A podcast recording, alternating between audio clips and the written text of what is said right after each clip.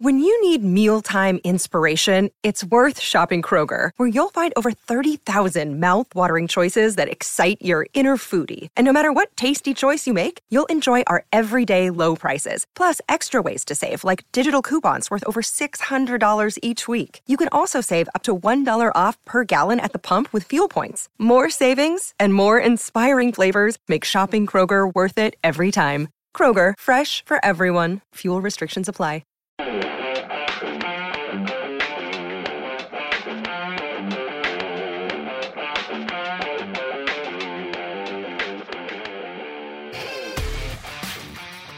Hello and welcome to the Transfer Window podcast, where this week we will be bringing you exclusive news on a Manchester United transfer target.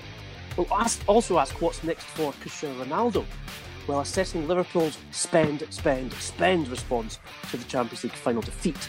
All that, plus the crazy demise of one of Portugal's great clubs, as well as a quick-fire round to whet your appetite for the World Cup. With me this week is transfer window legend Duncan Castles, and I'm delighted to say that we're joined as well by one of Portugal's leading football writers, Sérgio Crítanas, of national newspaper Record. Uh, you'll probably realise this is Ian McGarry, not Johnny McFarlane presenting. He's still away butterfly hunting with Henry. However, I will do my best to keep you guys going. Now, straight to the uh, the big news. Duncan, um, as ever, you've uh, given us some insight on someone who Manchester United are pursuing and indeed may well be signing this summer. Can you just please uh, give us the name of that player and indeed uh, an update on what's happening? Yeah, the player is um, Diogo Dalot. Um, it's a right-back at F C Porto. He's just broken into the first team at Porto this season. Um, extremely highly regarded in football. It's kind of, uh, if you watch him play, you'll see why Jose Mourinho is interested in signing him. He's physically strong, he's quick, um, very good crosser of the ball, scores goals, um, and a solid defender, um, and fits very well with the profile of uh, right-back that Mourinho has been targeting in this window. He didn't want a first-choice right-back because obviously Antonio Valencia is the is the team captain uh, and has been a, a, one of his, his best servants over the two seasons he's been at Manchester United. But he wanted a player to put pressure on Valencia um, and also to take some pressure off in the sense of being able to use, have a player you could trust to play a certain number of matches in the season, give Valencia more time to recover physically, and then um, develop him as a long-term replacement for Antonio Valencia, who's now thirty-two. Um, understand that United have been working on this deal for quite a while. They have um, an outline agreement with Porto. Um, the price would be twenty million euros, which um, uh, is relatively cheap in terms of the potential of the player. But um, part of the reason for that is he only has one more year left of contract at Porto. I think Porto have an option to extend for two more years, but they're not in a in a, a strong position to retain him. There is interest from other clubs, and there is a, a sense that um, United might want to tie this one down uh, rapidly before those other clubs um, try and get in on the deal. Uh, but I think a lot of work's been done with the player um, to convince him that uh, Manchester United is the is the place to progress his career. And I think um, Sergio can tell us more about the player as as a, as a guy who's watched um, watched some of them live. So, yeah, Sergio, yeah. What, Sergio, I was just going to say, how, you've, you've watched uh, Dalot play this season. Do you think he will be an easy fit to the English Premier League? Um, well, first of all, he's uh, definitely one of the most uh, talented players that we have right now in Portugal. Um, actually, he, he played some, some games in the first team, but uh, I think all the games he played, or most of most of them, were as left back uh, because he played when Uh, Porto couldn't, didn't have Alex Telles, the Brazilian, who is a starter as left back, um, because as right backs Porto has uh, two players who are had two players who are very very experienced and, and solid, which are Maxi Pereira from Uruguay and also Ricardo Pereira, the um, right back that um, they sold to Leicester recently. And so Dalot was uh, was a, a project for the future, but he. Uh, from the national teams, uh, he was always um, above his, his age group in the national teams. Uh, when he was sixteen, he was already playing for another eighteen team, and he's um, probably the among the, the two or three best players uh, in Portugal of his age. Um, this is a good time. Uh, it's a good deal for Porto as well, because twenty million euros, it's it's a lot of money for a, a Portuguese club, especially for a player which uh, um, right now is not a key player for Porto, but uh, I believe he will he would be a key player um, in two or three years. Uh, but Porto, with all the problems they have with the financial fair play, um, they they could get um, a good a good uh, value for a player that uh, was not a starter actually. But his his um, if the plan at Man, at Man United is to make him grow and and um, see him as a potential starter and full starter in two or three years, he's definitely a great great signing. And Duncan, I think it's very interesting what Sergio says, that he made several appearances at left-back, which, of course, has been one of Jose Mourinho's really uh, difficult positions to fill in his two years there. I mean, is there a possibility he could even, you know, come in at left-back? Obviously, he's a lot of trouble with Luke Shaw. I, I don't think the idea is to bring him at left-back. Obviously, Jose likes players who have the ability to play multiple positions. He's always liked that type of player, likes to have them in the squad. But we know that... Um, Jose wants two fullbacks in this summer, um, and the, the one that he wants as a as a proper starter is a left back, um, because it's it's been a problem position for him for for the two years he's been at the club. Um, they're still working on Alexandro. Um, Alexandro wants to come to Manchester United. Uh, there are negotiations to be had with Juventus over the fee. Um, Matteo Darmian might be thrown into that deal. Um, I think they, they've. finally got Darmian to accept that his time in English football is up and he's keen to go to Juventus. So um, we saw Juventus uh, talking last week that they were going to have discussions with Alexandro's agent about um, whether he would be interested in a new contract. From what I understand from the Italian side, that's very much uh, part of the bargaining process to try and put pressure on uh, Manchester United to pay more for a player who Allegri has identified as one of the ones, uh, one of five or six players in that squad that he's p- prepared to sacrifice um, as part of a big rebuild, with the aim of um, finally bringing the Champions League back to Juventus after the, the, the two um, failures or near things he's had in finals during his uh, four years at the club. Well, as you know, regular listeners of the transfer window, we like to start off with the uh, the news that no one else will bring you first, and we have done that. So listen out, watch out, and read about Diogo Dalot, the fullback who Jose Mourinho is chasing to uh, strengthen his squad in Manchester United, and from one potential future United player to one United player of the past who may well be moving on again. Sergio, I want to ask you about Cristiano Ronaldo. You're an amazing countryman who uh, won his fifth and record Champions League title uh, last weekend in Kiev. And then, to my surprise, and I think probably to the surprise of everyone else who's not a fan of Real Madrid, because let's face it, this is a team who seem to treat winning the Champions League with a sort of, you know, the same way as we all go up and have our breakfast. But uh, both Gareth Bale, we'll come to him later, but Cristiano Ronaldo spoke about his time at Madrid in the past tense after the game. And then almost he kind of uh, expanded on that by saying, now's not the time to discuss my future, but I will give an answer about it in a few days' time. What, what's your reading of that, Sergio, and, and, and why do you think he made those comments uh, directly after the victory in Kiev? Um, for us, it was even worse, because um, to the Portuguese T V, was the broadcast, he said uh, um, something like, uh, uh, my agent knows about it, and uh, uh, in the next days there will be some news about my future. Uh, like he was totally hinting that he was leaving Madrid. Mm-hmm. Uh, but the following day, actually, we, it was a huge story for us. But honestly, I think most people in Portugal just thought he was trying to get a new contract uh, because he has done it in the past, this kind of uh, um, behavior of a, a spoiled kid. And and uh, basically, the day after, we we, we made some inve- investigations and we uh, we found we're. It was clear that it was just a matter of him being upset for the, having a not a brilliant game, for not having scored in the final, and he was upset. Of course, there's issues with with uh, Real Madrid, with Florentino Perez. Uh, we know that um, Uh, last year, uh, he, he he was told there was no money for for um, a pay raise for a new contract, and then the, he saw the club chasing Neymar and willing to pay three hundred million euros for Neymar.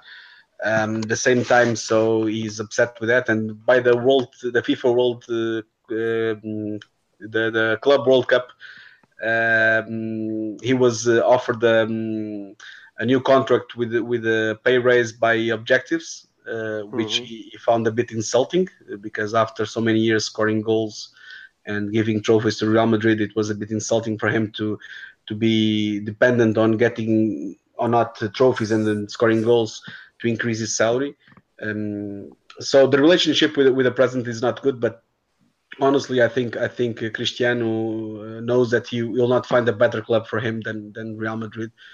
And right now is is the club that suits him better, um, so he he will stay uh, for at least one more year over there. Sergio, you you know Cristiano probably better than most people uh, listening and, and certainly us talking. I think one of the questions we all want to hear is uh, to the answer to is: do you think he was very, very upset that that Gareth Bale scored the spectacular overhead kick, the one that he had scored at Juventus, and thought, "Oh, I'm not having this. I'm out of here." Could be, but uh, I think I think it's uh, just a matter of not not having scored his his goal. You know, not being the key player in the final, um, especially when he had the, he was he had, almost had a chance to score, but then there was this fan who came in the pitch and. And the, the game was halted. Um, but um, of course, he's, he's extremely competitive to himself, to everybody else. I guess uh, he does that with Messi. He does that. He does that with with all all, all the, his teammates as well, because he wants he wants all, always to be the best player, the best man. Uh, so it's it's something that um, I think it's it's something that makes him uh, really great as a footballer uh, and.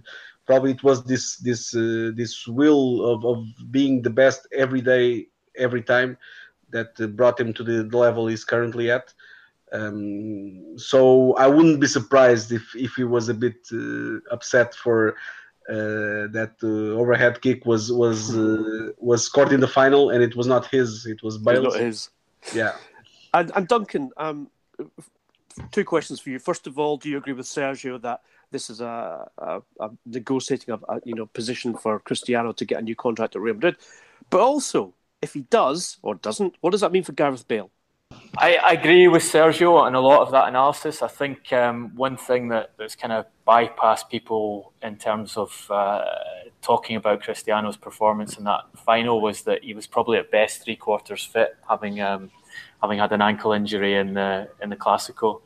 Um, not long before the final. And I think that you saw the effect of that in his performance. He wasn't quite as quick to the ball, quite as sharp as he usually is. And I think Sergio's absolutely right. It was a, you know, a huge amount of frustration on his part not to be able to score in another final. Um, I think his contract situation is a difficult one. Um, he is definitely angry that uh, it's, it's a long-standing issue. The previous season, he was promised an upgrade on his contract by Florentino Perez. That that contract that contract upgrade was not offered in the summer. Um, during the summer, Neymar went to uh, Paris Saint-Germain and was given a contract um, substantially superior to uh, Ronaldo's twenty-one million euro net basic deal there, making him the highest paid player in the world. Then Lionel Messi got the same terms at Barcelona with a massive um, one hundred million euro signing on fee. So they, he then had two players um, being paid more than him, substantially more than him. Uh, Florentino Perez having reneged on a deal the previous summer. And his argument is, I'm the best player in the world. I should be paid the wages of the best player in the world. And I expect the, the club to come up with that. His difficulty in terms of forcing Real Madrid to pay that is, where is his out? He doesn't want to go to Chinese football, where he probably could get that money. He wants to carry on for, for many years in the European game, winning um, as many of the top prizes as possible. And uh, obviously on, on Saturday night set, set another of those records, which is the most uh, Champions League era wins as a player. Um, and if he is to move, where does he go to? He go, he, yes, Paris Saint-Germain would like to take him, but Paris Saint-Germain now have substantial financial fair play worries and are not prepared to uh, let Neymar go to Real Madrid. In fact, they would they have a strategy in place, should they need to enforce it during the summer, which is to tell Neymar he has two options. One is to play for Paris Saint-Germain, or the other is to not play for Paris Saint-Germain and not play football at all. They're not, they, they, they, they are insistent they will not let their flagship signing leave the club. So if Neymar doesn't go, there really isn't any space for Cristiano Ronaldo at Paris Saint-Germain in an era in which they are under pressure from UEFA to get their finances in order and at least have a, a semblance of coherence with financial fair play. The other one would be Manchester United. And again, I'm not sure Manchester United have the... the readiness within the board to sanction the transfer fee involved, which would probably be one hundred million euros, and obviously the wages, which would be, uh, you'd be expecting thirty million euros net per year as a basic. Um, and they've also spent a lot of money recently on Alexis Sanchez, kind of not quite the same position, but the same area of the field, um, not the same status, but a similar level of status. So I, I'm not sure he, he has an out, which obviously if you don't have an out and you're trying to negotiate with the club, then you've got to use other tactics to do that. And I think that's what we saw on Saturday. It was one of those other tactics, which was to to cause a public fuss, um, to try and get uh, the fans to pressure the club to resolve the situation. And um, I think we've just got to see how that pans out, whether he gets what he wants. I think Sergio's absolutely right. The offer... Um, that was eventually made this season to Cristiano was of a pay rise, but on a performance-related basis, and he found that insulting, and that has kind of added further fuel to a fire that's been burning for, for over a year now. Sergio, um, a quick question for you. At what yeah. point will Cristiano Ronaldo admit that he's just human, and therefore he, he must conform to what everyone else who's human believes, and that is that he's getting older, that his um, maybe, just maybe, his peak of his career is behind him, and therefore he needs to settle for that dreadful three hundred fifty thousand pounds per week salary that he currently earns at Real Madrid? Yeah, actually, when Duncan was, was uh, talking about his um, lack of way outs for him, and we have to think that he's already a thirty-three-year-old player. Uh, so um, uh, to sign Cristiano Ronaldo right now would be, I think it will be a bad deal for the club that signs him. Uh, yeah. If they if they have to pay one hundred million euros plus a four or five-year contract, paying thirty million euros net per season, it's it's too much money Uh, for a player that will hardly give it back to, to a team. Um, it, it's a very good question, and I think that, I'm not sure, but I, I've uh, thought about this, about what will Cristiano will do when his career, his football career is over, because he doesn't want that, and I don't see him as a, as a manager. Um, I don't know what he, how, how will his life will be when he has to wake up every morning without the need for uh, go to train and, and prove himself again as the best, um, because all his life was was was driven by that since he was twelve, thirteen years old, and he left Madeira to, to come to Lisbon to Sporting. Uh, he, he worked every day of his life to be the best uh, playing football. So when he lacks that, I think his life will be probably really, really hard. And from now, I think Zidane was really smart uh, the way he managed him this season, the way he hasn't played every game, because he, he can't play every game anymore to be at his top level when when when the decisions come. Um, also in the national team, he hasn't played every game. Uh, friendly games, he's not playing all. So it's... Um, it's. Uh, I think that he's realizing that his body can stand... Uh, to be playing sixty games per season, ninety minutes per game, because it's it's impossible for when you are uh, thirty-three and you're playing su- uh, in such a physical way, su- such an intense way. It's it's really hard for, to keep that level for so many years. Um, let's we in Portugal, of course, we are hoping that is uh, at his best physical level when he when he goes to the World Cup, because we, we need him at, at his best to be to be uh, a dangerous team in the World Cup at least. Mm. And I, I I th I think um, I think we have to take Cristiano Ronaldo in trust on this. He stated his intention to play until his forty. Um, he wants to set as many records as possible. Um, Obviously, this season he didn't play as many games, but he started the season with, with an injury that took a while to resolve and also was suspended for a, for a, an early part of the season. But if you look at his numbers, um, they are so he's sustaining a level of scoring more than the goalie for um, the best part of a decade now. I mean, we had a debate earlier on in the season um, about whether Mo Salah was a candidate to replace Cristiano Ronaldo as Ballon d'Or winner on the back of the season. And I just referred to the numbers um, because Salah was being credited with this incredible Champions League season. He scored um, four less goals in the Champions League than Ronaldo did this year. Yeah. So, so he, Ronaldo is still able to deliver at that level. And I... I can see why any club will be worried about paying a huge transfer fee for him and paying those wages, but I think he has kept his body in better condition than any footballer ever, to be honest. He, he, that's that's definitely true, Duncan. It's, I totally agree with you on that. He he has been preparing himself to play at uh, until he's forty, uh, for sure. Yes. And, and I think you're absolutely right. In uh, I was thinking about this. Uh, this, the, the topic you brought up there um, this past week, I think you're absolutely right. One of the reasons he wants to play to forty is he um, he needs the competition and the drive in his life. It, it, it's a fundamental part of his, his existence. Um, and that, if you're a club trying to say, do we take Cristiano from Real Madrid? Because we know that Madrid, Florentino Perez will take the opportunity to sell him if he feels he can get away with it. Um, if he can run it off as a P R move, there, there will be a time when he'll try and move the player. If you're the club trying to make that decision, you've got to look at those factors and say, this isn't a normal player. It's not even close to being a normal player. He's psychologically motivated to keep delivering at the top level, um, at least for another four years. So maybe that contract decision isn't isn't as as a dangerous a contract decision as it, as it might look on paper. Well, Cristiano, uh, we know you're a big fan of the transfer window and you, you listen in every week. Uh, I'd just like to, at this point, say you're welcome to play in my five-a-side team, even if it's when you're sixty. You'll still be the best player on the pitch, uh, and we'll buy you a pint after the game. Um, from one uh, freak of nature to a force of nature, though, Duncan, Gareth Bale.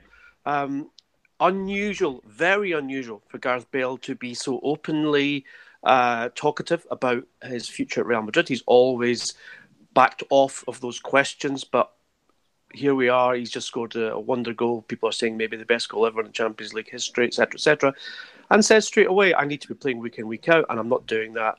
And that's something we have to resolve. Will he leave this summer? I think there's a big difference this summer. I think um, every summer up until this stage, Gareth Bale has not wanted to leave Real Madrid. He's been happy there. Um, he is phenomenally well paid there. Um, most of his early seasons were successful ones there. Um, there was the pressure on the move was coming from external factors or from Madrid um, being open to selling the player. It wasn't coming from the player. I think going into this transfer window, it's been very it's been made very clear to Gareth Bale that if he wanted to resolve his situ situation at Madrid, he needed to have a good end to the season. We've seen that on the field. We saw it particularly in the final. Um, I, I would note that he came on in the perfect time of the game. He came on when Liverpool were tiring. Um, the, so the opportunity was there for him to make his mark in the game, and he did it in the, in the most incredible style.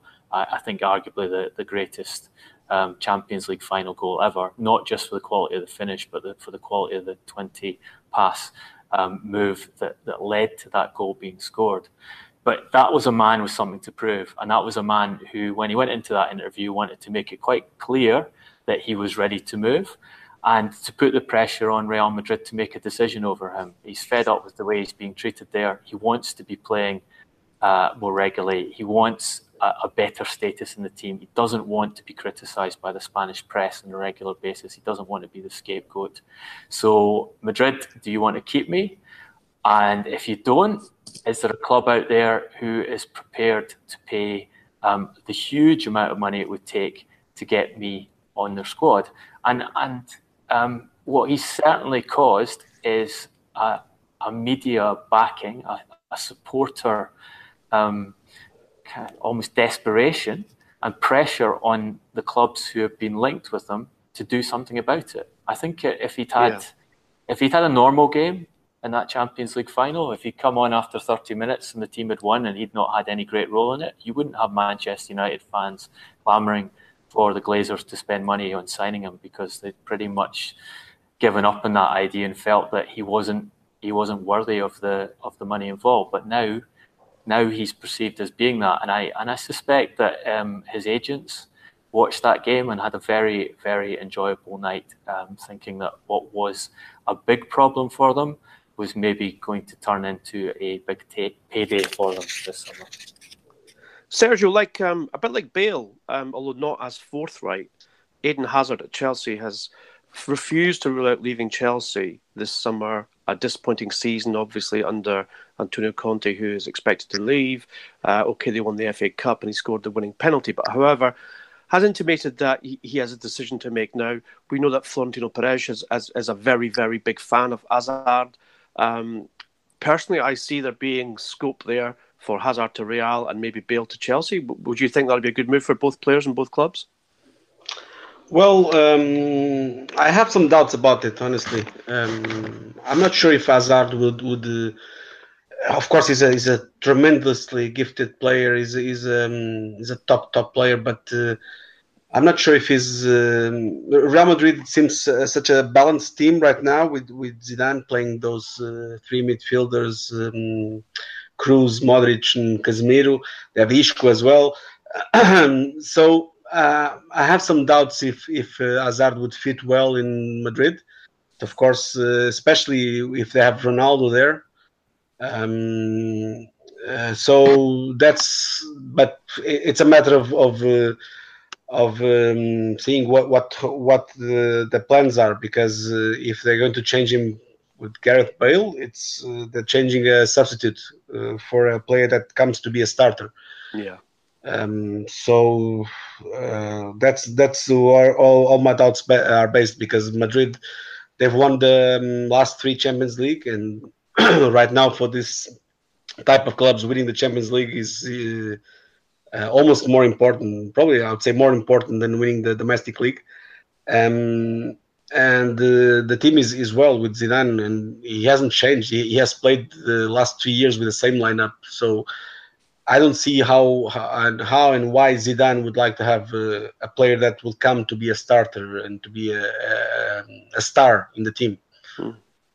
I just, I, I just, I just don't think Chelsea can afford that move. I mean, they, they, they've made uh, Eden Hazard a, a very good contract offer, which I think will take his, his salary in towards the region of three hundred thousand pounds a week. From what I understand, Gareth Bale is earning six hundred thousand euros a week at, at Real Madrid. So um, unless Madrid are prepared to subsidise uh, the, the sale of their um, what was the record, the record uh, world record signing in one of their Galacticos, Um, I don't see a club like Chelsea, um, with their current financial situation, being having having the wherewithal to take so, it. Which, Duncan, which sorry, is can, you just, can you just clarify then? Because lots of reports this week have, have put Cristiano's salary at three hundred fifty thousand pounds, which is almost euros, and then um, Neymar's at five hundred and Messi's at seven hundred and fifty. Obviously, with that uh, signing on fee, surely he's not earning less. Uh, sorry, Bale's not earning more than Cristiano. No, Cristiano is a it's a twenty-one million euros net. It's net per year. Okay, I get, okay, that's good to know. Yeah, I will, I'll know where I'll go if I need to get a loan. You know, if we're going out first Friday, Saturday night. You know, Rizal, Curry, et cetera. Um, let's move uh, this conversation to transfer this summer and possibility, guys. Um, Kylian Mbappé, who's been outstanding for Paris Saint-Germain this season. Uh, we know that P S G are struggling to meet their financial fair play commitments and need to do something very quickly in order to satisfy uh, UEFA that they are conforming rather than uh, rebelling against them. Um, Mbappé, as we know, is on loan from Monaco this season, but with a contract which will see him transfer permanently to P S G for a very large sum indeed. Seems to be there's a lot of stories, and I do believe from my own contacts that they, there is a good ground for them that Monaco might be about to uh, consider a bid from somewhere else, and indeed P S G may well be uh, looking to uh, pull out of that deal in order to f- satisfy F F P. Duncan, Mbappé has been linked with Real Madrid and Manchester City. Would you see him uh, one more than the other, or do you think he will stay at P S G? P S G want to keep him. Um, the only way he moves out is if P S G are forced to um, change their balance sheet by either not going through with that transfer, um, sending him back to Monaco and allowing them to sell him to someone else, or going through with the transfer and then trying to sell him at profit to Um, one of Real Madrid or Manchester City. They don't they don't want to do that, and for obvious reasons. They've got the best young footballer in the world on the books. Um, he's part of the long-term project to, or the short, medium and long-term project to win the Champions League. Um, they will do everything they can to retain him. However, they do not know how severe the sanctions from UEFA are going to be. UEFA are haven't said anything publicly, but they're intimating that they will cause P S G damage and, and cause them to um, have their sponsorships um, from Qatar reevaluated, which will subst- effectively substantially reduce the revenue for F F P purposes and then make it difficult for them to complete that one hundred eighty million euro transfer and keep his wages, which I think are thirteen million a year on the books. Um, if he moves, I would I would think Real Madrid is the most likely destination for him. Um, it's a club he's always wanted to play for.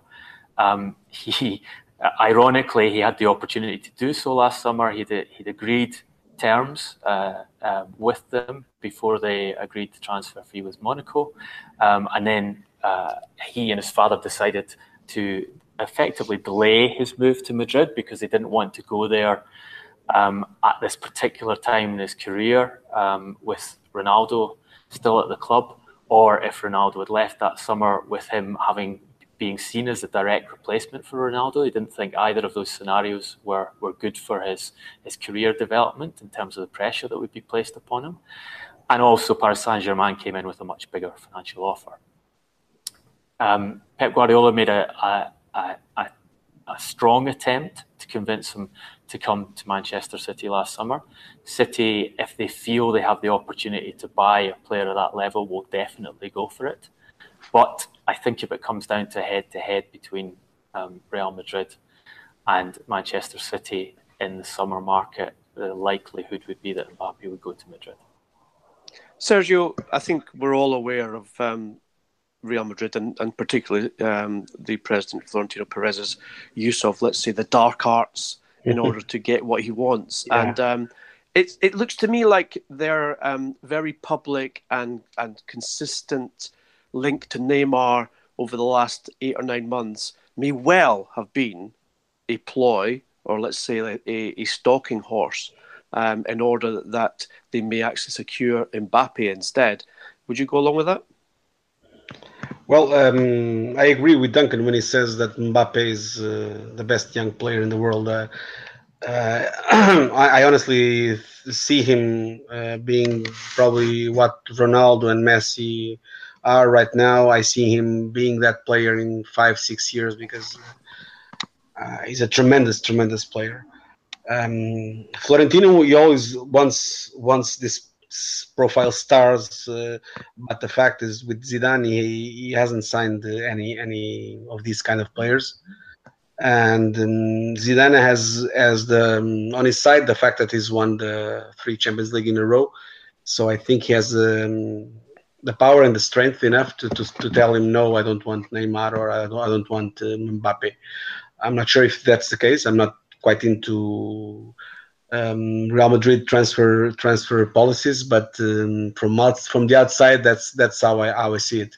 Um, I, I can imagine Mbappé could could fit. Uh, Could suit Real Madrid, uh, maybe to play instead of Benzema or play as a replacement to Ronaldo, but um, but I don't see I, I don't see Zidane accepting all the stars just because they are good for for the image of the club and to uh, for market, marketing purposes, like uh, Florentino apparently thinks.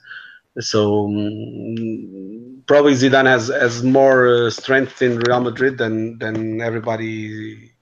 Then Florentino likes probably than once. And well, I agree with you there actually as, as well, Sergio. I think there will be a, a huge amount of um, leverage needed to get Mbappe out of uh, P S G or need anywhere else to get him to Real Madrid. Although, of course, Zidane, being a bit of a legend in France, may well be able to persuade him.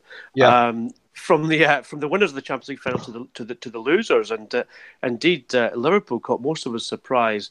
Um, almost like Loris Karius facing a Gareth Bale thirty-yard shot uh, when they signed Fabinho um, yesterday, who will join in July from Monaco. Um, Sergio, I'm, I'm guessing that uh, you've you've seen Fabinho play quite a lot. Um, he's part of the Seleção, et cetera, et cetera. Uh, do you think it's a good signing for Liverpool at around forty million pounds? Uh, pounds? He's a, definitely a very, very good signing for Liverpool. He's a, he's a really good player, a good team player. Very aggressive, um, good uh, in his positioning. The the funny thing is that Fabinho is he has uh, he has a, a strange record on his career because he has played. He was a Rio Ave player actually. Um, he, were, he he was brought uh, from from Brazil to Portugal by by Jorge Mendes.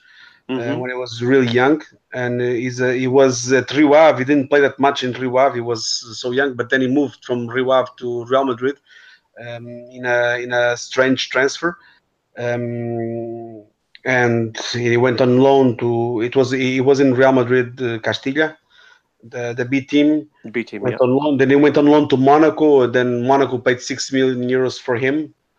Um, and Rio Ave, uh, it's it's a small club in Portugal, uh, so they work a lot with Jorge Mendes. It's true that uh, they also had the top players like Ederson, for instance. Uh, mm-hmm. He was there at Rio Ave. Um, they have a midfielder now who may go to England, which is Pelé. But um, he was a player. I don't think he has ever played for for Rio Ave, um, and he was playing in top teams. Loaned uh, by Rio Ave, which was a bit strange. Um, now he's a forty million euro player, which uh, I think Rio Ave is going to get some money from from that. Yeah. But it's probably just uh, just a bit. Mm. And and Duncan, do you? I mean, the other thing about Fabinho is, of course, that he's played right back, hasn't he, for um, much of his time at Monaco, and yet um, his he thinks himself his main position is in defensive midfield or even attacking midfield. It, he's twenty-four. He's obviously got a lot of skill, but I can't help think that the price tag for for a guy who's not sure what his right his actual correct position is might be a little bit high. Well, it's actually higher than forty. It's uh, it's fifty million euros with with bonuses. Um, oh, okay. Which has been his price tag uh, since last summer. He almost uh, he was very close to moving last summer. In fact, he'd been promised he would be allowed to leave Monaco after the Champions League. Um, he was on the point of joining Paris Saint-Germain um, in tandem with Mbappe, um, and P S G were not able to get that deal through because UEFA had started to put the, the F F P screws on, and you know, which is why they didn't buy Mbappe straight out and did it in this this convoluted loan deal instead. Um, I think Liverpool have done uh, some incredible work here. I, he's this is a player who's been chased by Paris Saint-Germain, Manchester City, Manchester United, um, Juventus. All, all of them have, have had a go at trying to sign him. Um, Liverpool have known, as all of these other clubs did, that he would get to leave this summer. He was one of the, the, the players that... Um, Uh, the Russian owners of Monaco identified as being uh, an individual that could make their annual summer profit on. Um, the price was clear to everyone. Liverpool got in quickly. Um, they, they've been working on this deal for months, I, I, I discovered um, last night. Um, and Jurgen Klopp was um, very much involved in meeting Fabinho in person, selling his project to Fabinho, and essentially after um, Fabinho met Klopp, he told his agent to cancel all discussions with other clubs. Um, this was the one he wanted to move to. So, you know, in principle, Liverpool shouldn't have got a player like Fabinho, but because the other clubs weren't hadn't necessarily placed him as their top target, or in Paris Saint-Germain's case, weren't sure they would have the money to to do it this summer, they um, managed to get ahead of the queue by persuading the player that he was wanted more there. Um, you, you talk about his position. Uh, it was interesting looking at what Klopp said uh, about the signing last night. He mentioned that he can play in a lot of Uh, he is very tactically intelligent, playing a lot of areas. Number two, right back. Number six as a holding midfielder. Number eight as a box-to-box midfielder. He kind of split half his time at Monaco between right back and the and the two midfield positions. Mm. Initially right back because the midfield positions were filled, and then uh, Jardine moved him into uh, the middle because he felt he was a better tactical option for the team for that last season, and that was the season where they went all the way to the Champions League semi-finals and won the. won the French league against um, Paris Saint-Germain's huge financial advantage. Um, I think this is this is one of the most impressive transfers I've seen uh, from an English football club. I think it will make a huge difference to Liverpool. I think their midfield is has been weak. Um, they the, all of all of the players they've had in midfield are quite limited from the point of view of. Um, They're, they either have a limitation on mobility, or they have a limitation on passing ability, um, or their age. Uh, Fabinho has neither of those. He's tall, he's, he's, he's strong in the air, he scores a lot of goals. Um, he'll add another dimension to that Liverpool midfield. So um, they've, they've immediately, I think, given themselves um, seven, eight, nine points in next year's Premier League title race by getting this deal through. He's a top, top player, that's true. That's very impressive, That's very Duncan. impressive Duncan. Seven, eight, nine Seven, points. Eight, nine. Uh, Sergio, they'll need, they'll need more than that, obviously, but then uh, we expect them to do more goals too. So, Sergio, I, I read that uh, Roberto Firmino had a big part to play. He, he spoke to Fabinho on the phone. He sold Liverpool to him, et cetera, et cetera. Obviously, uh, Firmino lo- lost his, his, his little soulmate in Coutinho to Barcelona last January. Is this uh, Firmino's new best mate, do you think, coming to the to the club? I can imagine. I can imagine he will be, because uh, Brazilians, it's, it's a bit like the Portuguese uh, people when they are abroad. They they tend to gather, you know. It's and I'm I'm pretty sure Firmino will be the guy that will guide uh, and take care of Fabinho in the in the first uh, in the first month. And of course, they know each other from the national team of Brazil, so. Um, I guess I guess uh, it's obviously it, it's it's going to happen like that. It will be natural. Um, but as Duncan said, I, I totally agree that that Fabinho will, will upgrade a lot the team of Liverpool. Uh, I mean, he's he's a really good, intelligent player, and uh, he's like a team captain. He was a, a team captain in Monaco. I'm not sure if he wore the armband, but he's the kind of uh, the player that the manager thought it was like his his extension on the pitch. Mm.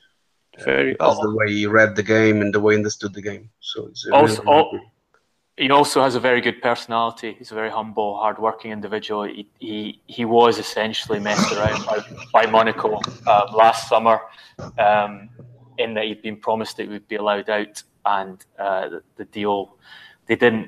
There was blocks internally on that deal happening, as well as Paris Saint-Germain financial pair.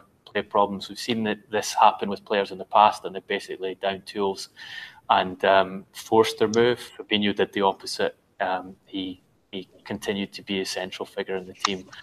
Um, I think he was rewarded with a pay rise from Monaco, um, and he was obviously told, "You will get out this summer." Um, and then Liverpool. Well, one other thing we should mention is Liverpool have been very clever here in that, um, less than forty-eight hours after their um, their Champions League. Um, Catastrophe, I think, is probably a, a fair way to describe what happened to their goalkeeper and the and the way they, they lost that game. They managed to um, uh, announce this transfer essentially out of the blue, um, and give their um, give their fans a, a real positive um, story and something to which is becoming increasingly important to supporters these days, something to hit back at, at uh, opposition supporters on social media with. And social media, yeah. And you see a lot of supporters talking about how he turned down Manchester United to um, to join Jurgen Klopp um, uh, today. Now, Sergio, I know that Sergio, the rec- record obviously followed the Brazil national team very closely as well. Um, we couldn't really Uh, have you on the Transfer Window podcast without saying, what's going on with Alisson? He's got a lovely name. He plays very well for Roma. Liverpool seem to be linked with him every single day. And yet Monchi, their sporting director, says, uh, no, we've had no contact. Do you think there's a possibility for Liverpool and Alisson? Well, um, I, I wouldn't know that. Uh, um, but he's a top goalkeeper, of course. Uh, I think... Um, Of course, Karius had the, probably the worst game I, I've seen a goalkeeper have, especially for being such a an important game. It was terrible. Uh, but I don't think Karius is, is uh, the worst goalkeeper in the world, honestly. Uh, uh, I, before the game, I actually thought he was not a top uh, five, top ten goalkeeper in the world, but a, a good goalkeeper. Um, I'm not sure what Liverpool will, will do with him. Probably the pressure of the fans will ha- will be will lead them to sign a goalkeeper. Alisson is uh, the best uh, out there, probably outside of England to, to sign.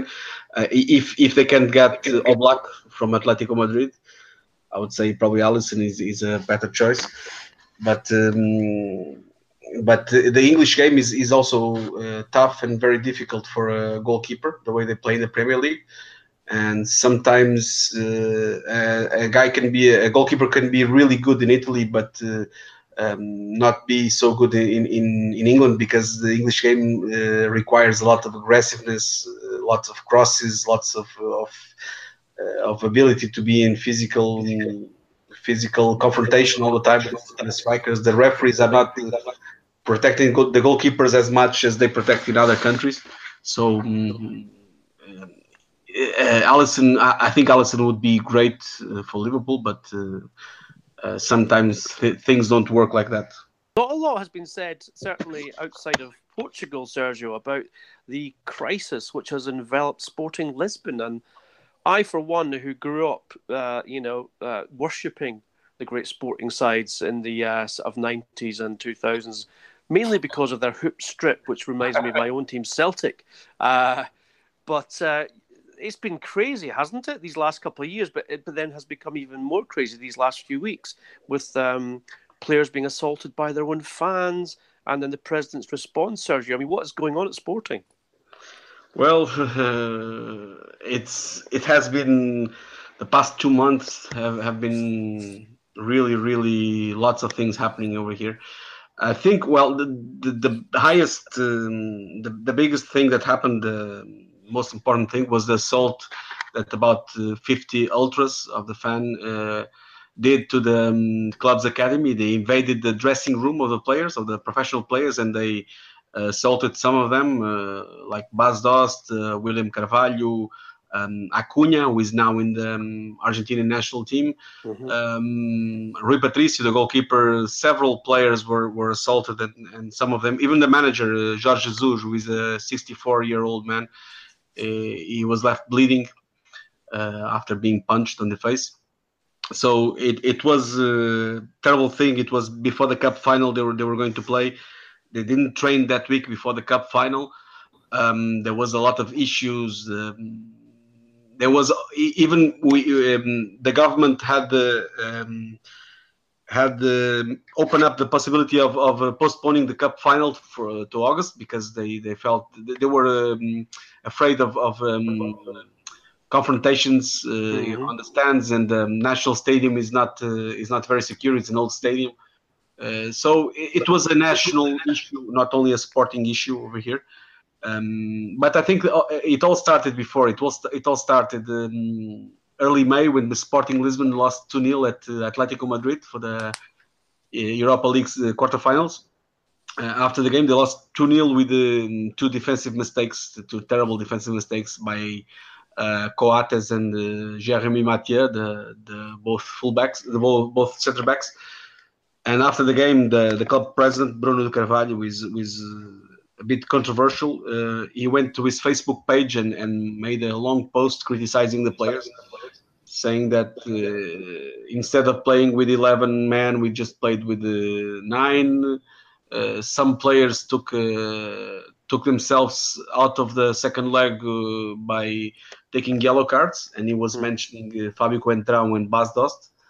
Um, and the players didn't like it. It was a big mess back then. There was uh, arguments. There was, uh, and that relationship between the president and and the and the, the players was uh, was uh, broken by then.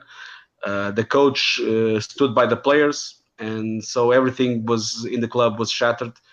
And after they lost the last game at Marítimo, they were out of the Champions League football, which was very really important for the for the the club. They there was some argument between some players and, and the fans in the airport at Madeira before they flew back to Lisbon. And when two days later, the, the, some some of the fans and some of them were that were in Madeira arguing with the players, they went to the dressing room and they they they assaulted the players. twenty-three uh, fans were arrested. They are now in jail, uh, waiting for a trial.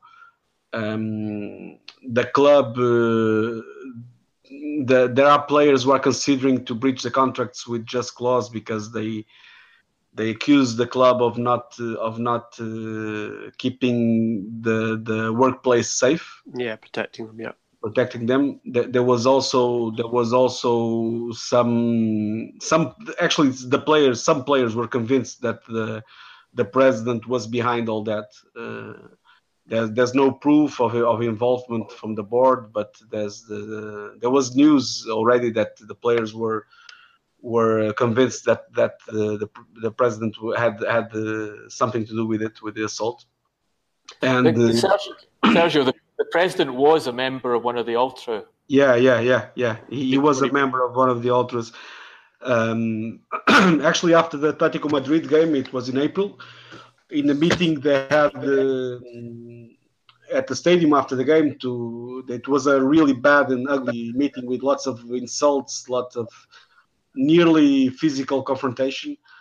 Um, the president uh, showed um, had had uh, one of the uh, ultras leaders on the phone to tell uh, William Carvalho, who is a team captain, uh, to tell William Carvalho on speakers uh, to tell him that uh, he, have, he has uh, nothing to do with the threats, because back then the players were getting receiving some threats from apparently from the ultras, and uh, and the president had to to try to prove to the players that he had nothing to do with that. But of course the players are are suspecting he has something to do with that. Um, right now the players have one month. Uh, this happened on the, the, the assault in the in the dressing room was happened on the on May fourteenth. May fifteenth, sorry, uh, and the, the players have thirty days to to um, to plead for just cause. To if they file want to for that, yeah, yeah, absolutely, Sergio. So they have until the June fourteenth to do it. It's two weeks from now. From our information is that uh, players like Acuna, who Sporting play, paid uh, more than ten million euros uh, last summer, is one of the players that wants to go. And he's willing to do it. Uh, even Rodrigo Batalla, another Argentinian. Um, Bas Dost, he wants to leave. Uh, William Carvalho wants to leave. Um, Rui Patricio, apparently they are negotiating him to Napoli. Um, even players like Gelson Martins. It's a lot, lots of uh, Bruno Fernandes, another Portuguese uh, international player that is going to be in the World Cup with Portugal. Lots of uh, good players that could be available uh, in the market if uh, the club that signs them is willing to to take the risk of later paying something. Legal action, yeah. I mean, and, Duncan, and this the, is the, the coach is suspended as well, isn't he, Sergio? Is no, no, no. Actually, it, it's another another mess. After after they lose at Madeira with Marítimo, and it, it was a week before the cup final, uh, which they were playing. Um, the coach and the, all the, all his team, they were called to, for a meeting by the president, and, and the president told him, uh, told him, we feel you, you have no conditions to stay, so you're going to leave. And in the next uh, days, you're going to receive um, I don't know how to say it in English, but you're going to receive a notification that you have a uh, will start proceedings to to sack you. Mm-hmm. Uh, meanwhile, they, he played the cup final. They lost the cup final against Aves, um, and he, uh, it was uh, two weeks ago, and he still hasn't received any notification. He hasn't is nothing. Right now, he has one year left in his contract, and he doesn't know. Sporting are supposed to start new season uh, to to work in the twenty-first of June. And uh, right now, he doesn't know if he's going to be the coach or not. Nobody knows who's going to be the coach. Um, they want Sapinto, the um, Portuguese uh, former Sporting player that uh, finished second in the Belgium league with Standard Liège and won the Belgium Cup. Uh, but they, they have an issue with uh, Jorge Jesus, the, the coach, because uh, his gross salary is seven point eight million euros a year. And uh, there's not many clubs willing to pay that. And probably they, they will have to pay the whole salary to the coach until the end of the next season. And Duncan, amid these extraordinary and distressful circumstances, football being what it is, there will be some vultures hovering, won't there, over um, Sporting's um, top players in terms of the, looking for a, a bargain. Uh, just Gelson Martins, who um, Sergio mentioned, has been linked to several English clubs.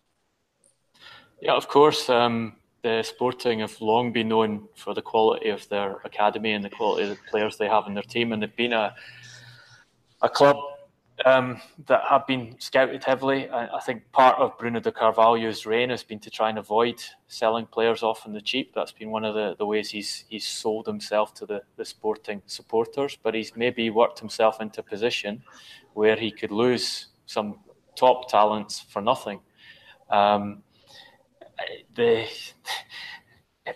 Sporting are an interesting club. I mean, I've, I've worked close to Portuguese football for a long time. Um, I talked to a lot of agents. Um, you'll always hear agents complaining about um, certain club presidents and people who are difficult to work with in the game. Daniel Levy would probably be the, the arch example in, in English football.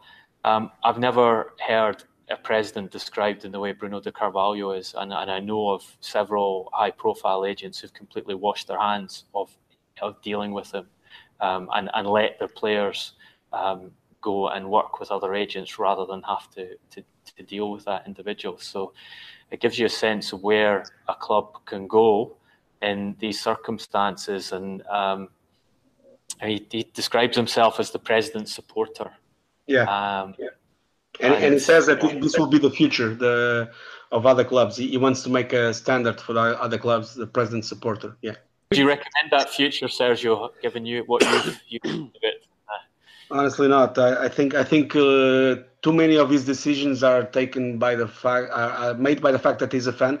And um, first of all, he did a lot of good things in Sporting. Uh, uh, the, the the fact that they became harder negotiators, it, it's very good for the club. Because instead of losing the players uh, like João Moutinho, who was a team captain for, for rivals F C Porto for ten million euros, they are selling players like João Mário for forty million euros and Islam Slimani for thirty and Adrian for uh, twenty-two or twenty-three. Of course, it's way better than uh, for the club. But then the way he keeps making things public and criticizing the players publicly, calling calling him, he called them spoiled brats uh, after the Atletico Madrid game publicly in a Facebook post. Uh, and of course, he, he totally mines the confidence of the of the group, of the, of the team with the, these kind of statements.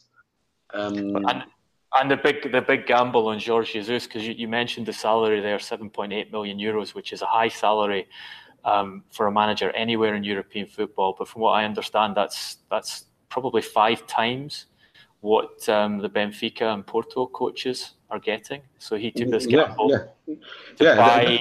Jorge Jesus from Benfica after winning multiple titles, and, and the return has been what one one Portuguese Cup and one Portuguese League Cup. Uh, no, no, it was one Portuguese League Cup and one Super Cup, Portuguese Super Cup. Okay, even worse then. Worse, yeah. In three I, seasons, yeah. I'm not one for making predictions, guys, but somehow, somewhere, I see in the future, Jorge Mendes as president of Sporting Lisbon and Cristiano Ronaldo as player manager. I think is a perfect fit. And they will bring sanity back to that great club. and indeed the green and white hoops will prevail once again in, in Portugal, and I sincerely hope that's the case. Um, sorry to all you Porto and Benfica fans who are listening in. Um, I'm going to switch attention now, guys, to um, the World Cup, because it's it's almost upon us. We have uh, less than a month to go before the uh, the tournament starts. Sergio, I'd like to ask you, before we go into the legendary quickfire round, yeah. we will ask you guys um, if a notable country will survive the first round, that is the group stage.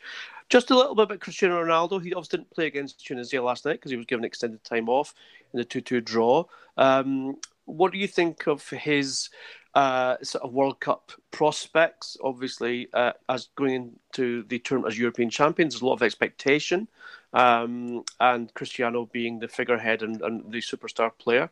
Uh, what's the feeling in Portugal about uh, the campaign ahead? Well, um, everybody's putting the hopes on, on Cristiano Ronaldo for the national team. Of course, um, it's impossible to think uh, that Portugal has some chance to go far in the World Cup without uh, Cristiano Ronaldo being at this top level. Um, um, Ten years ago, we had a, a like in the World Cup two thousand six and Euro two thousand four. Uh, the, the the team had a lot of quality, and right now, uh, if you ask me who is the second uh, best player of Portugal, it's a hard question for me. Probably I would say Bernardo Silva, uh, but if you take Bernardo Silva out, there's a there's a definitely lack of top players. You know, there's talent, there's quality, but uh, we don't have. Uh, Uh, apart from Ronaldo, it's, it's not um, um, a great, great, great squad. It's a good squad, but not a great squad. In Portugal, everybody's, uh, even the, this is the official speech from the manager, from the players, is that we're not candidates, but we will try to win it. I think uh, it's probably the, trying to put some ambition uh, to to the public. Um, the group is not, it's quite hard for Portugal, especially for, for us. I think Spain is definitely way better than, than Portugal. I don't see uh, Portugal uh, beating Spain in the first game. Then we Portugal have to play Morocco and Iran, which are two teams that will probably spend most of the time defending and closing the, the spaces. Mm-hmm. And Portugal really struggles when they have to when they have to, to be in charge of a game. You know, it happened in the Euros, actually. Portugal won the Euros because the group stage, they were struggling in the, in the first three games against Austria, Hungary, and Iceland because they have to had to be in charge of the game. They, they do, Portugal drew the three games. And after that, uh, against uh, uh, Croatia, Portugal was defending. They were better. Against France in the final, they were, they were defending all the time. And they, they were eventually they won the game. So the kind of game that, that allows Portugal to be uh, waiting for the opponent, uh, it's better. Uh, so um, I'm, I'm not very optimistic for this World Cup, but uh, if we pass to the last sixteen, uh, of course anything can happen, honestly. Uh, apart from that, with Cristiano Ronaldo, we can win every game. So, but I'm not very optimistic uh, on that. Uh, the good thing is that the manager is uh, is a quite um, sensible man. You know, he has he has the good touch, good uh, is good uh, keeping the players happy, and mm. everybody in the squad feels feels that uh, uh, they have uh, they are in the right place. So that could could be a good thing. I, I don't see things happening like we did in France uh, in two thousand ten. Players. Uh, giving up on the national team, it's not, not going to happen. I think the, the team will be very united. Well, given that insight, Sergio, um, I can lead into the quickfire round where we're going to okay. discuss which of the big nations will or won't progress in the group stage with uh, some in, uh, yeah, some sort of uh, enthusiasm about um, Portugal's chances regarding what you've just told me. However, Duncan, I'm going to start with you. And uh, what I said, I, I would like you to tell me whether or not this team will progress from the group stage, and your first one is England. England, I think, um, will just about get through the group stage um, as they usually do, um, mainly because well, they, didn't, they didn't in Brazil. They didn't in Brazil, but they tend to they tend to just make it through the group stage and go out in the, the knockout stage. Um, and that's exactly what I expect them to do here. I think because they've been drawn in a group with Panama and Tunisia, they should have just about enough to get past those two. Can I, um, can I just, can I just, just you may know this, Duncan, I'm sure you do, but there's not a single player in the England squad as it stands who's won a World Cup match. I mean, well, that, the that's, qualifiers. That's what happens when you pick such a young squad. Mm. Um, and uh, I, I don't have a lot of faith in England. I don't see them uh, doing anything more than, than they've done in past tournaments, which, as, as I say, tends to be get through the group stage, get knocked out in the, the first knockout game they play. But I, I think um, they should be strong enough to get past Tunisia and Panama. If they'd been drawn into a harder group, I could see them getting knocked out in the group stage. But if, if they go out to Tunisia and Panama, then Gareth Southgate has got serious problems. Sergio, I'm going to ask you to put your um, objective hat on rather than your Portugal cap and say, will Portugal get through the group stage? Uh, I think so. I think it will be hard, but I think so. Probably with uh, one win, one draw, and one one defeat with four points, maybe we can get go through with goal difference or something. With goal difference, there's a confident man in his t- in his nation. you know, I hope Spain. I hope Spain wins the three games. Mm. So, so it makes you it makes it easier for you. Yeah, yeah, nice one, like it. Tactical thinking there, Sergio. Of course. Duncan, will Russia progress from the group stage with Vladimir Putin at centre half? I think I think Vladimir Putin at centre half is is probably the key figure for Russia. Um, I note that, um, that the uh, the drug uh, investigation into the Russian team, which threatened uh, to cost them several other players, has been um, set aside by FIFA, which is one help. Um, they're in a relatively easy group, which um, often happens with the host nation. Um, I think. Whatever are you saying, Duncan? I'm, I'm saying something similar to what Michel Platini, Michel Platini said in an interview last weekend. Indeed, well done. Um, I I think uh, we will see if they have any particular problems that they might get a little a bit of assistance from the referee or the, the video assisting referees. Um, I think in this tournament in particular, FIFA will want to see them um, last uh, a relatively long um, time, because this is not a good place to be having um, a World Cup, especially in the current political climate. So um, allowing the Russian team to continue is probably a helpful thing for the tournament, and they should be better than Saudi Arabia. Um, Uruguay would be definitely be a worry for them, and Egypt um, could surprise, um, but Egypt obviously have this problem with Mo Salah. Um, I expect Mo Salah to be at the World Cup um, regardless of the severity of his injury. Um, I think it's one of those where he's so important to the team that he must go, so important to the nation that he must go. And it's one of those situations where they'll they'll probably risk playing him even if he's not fully recovered.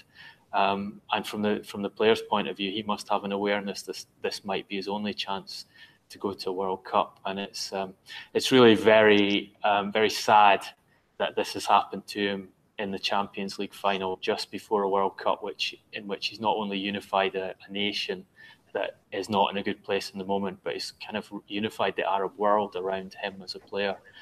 Um, and they've, they've, I don't think they're going to see the best of him, whatever happens at the World Cup, sadly.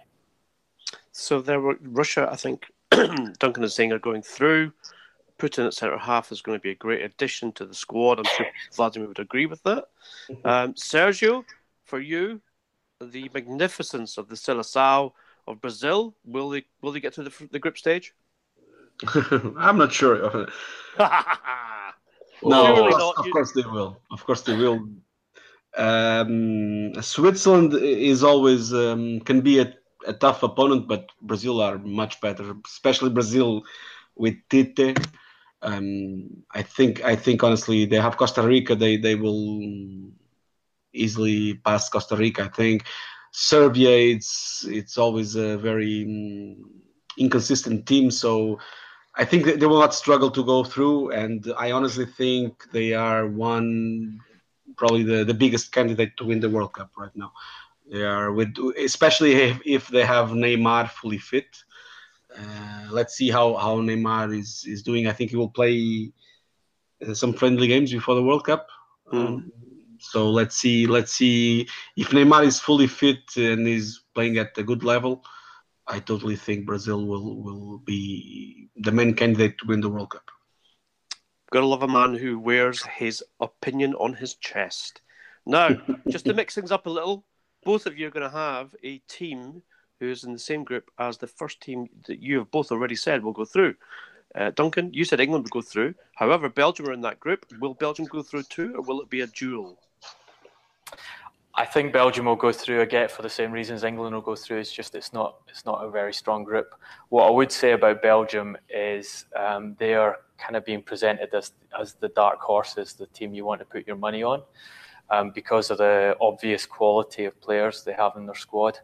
Um, what I hear from people who you know spend a lot of time with the Belgian camp is the Belgian players don't see themselves as as realistic candidates to win the World Cup. There, there's not a huge amount of faith in the tactics they play and in the coach, um, and they have a weight of history against them in that they've they've they've been into tournaments before with expectations high and they've never really delivered.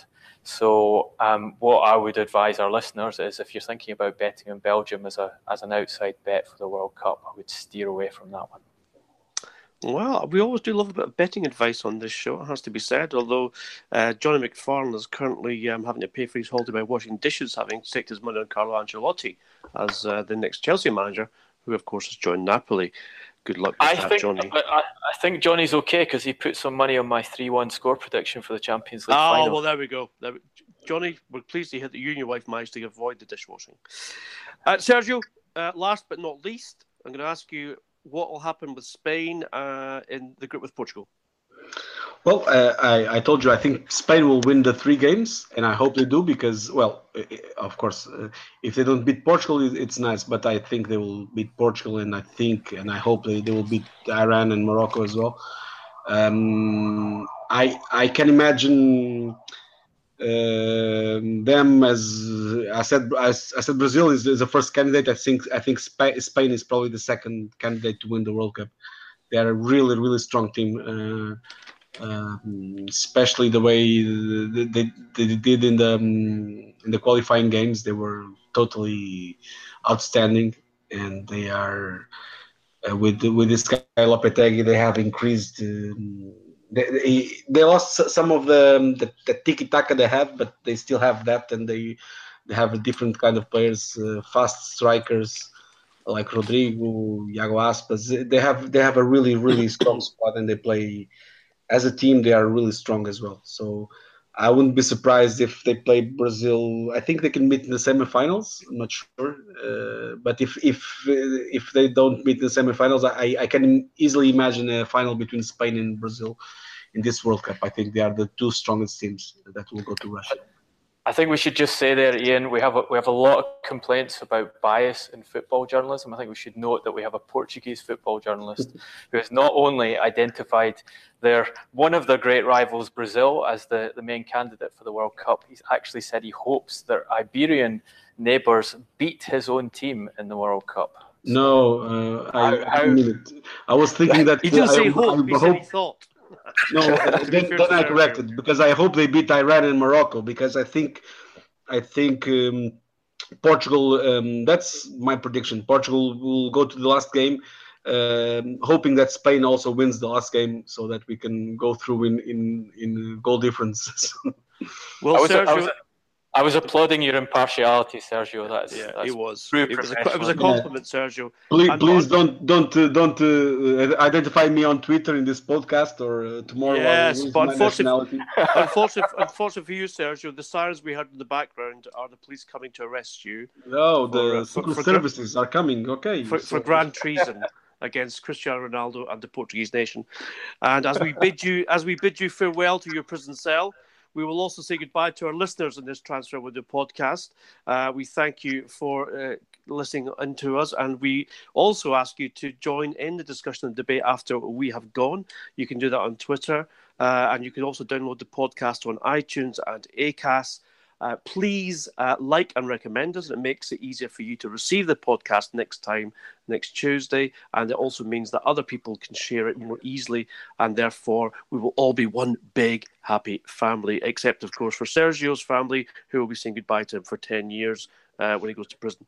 Uh, I want to thank. I want to, I want to thank Sergio Cortinaz uh, for uh, for coming on with us today and uh, putting his life on the line uh, with his uh, predictions of the World Cup. Sergio, it's been a pleasure, and thank you very much for being with us. Uh, we also want to thank Duncan Castles for leading the, uh, the podcast with that uh, exclusive news about uh, Manchester United's interest in Diogo Dalot, who is a right-back uh, uh, F C Porto, and um, is... has interested uh, Jose Mourinho very much in terms of recruiting him for next season. Obviously, if you want to continue the debate after the podcast ends, you can um, do so on social media. Uh, you can do so uh, with our Twitter um, handles, which are at Krithanas, uh, K R I T H I N A S for Sergio, at Duncan Castles, very much easier to um, remember, and for myself, at Garbo S J. Uh, and until next week, or next Tuesday, please uh, download the podcast on iTunes or Acast, like and recommend, and make it easier for you and your friends to join us. And we will be with you next week again. Goodbye.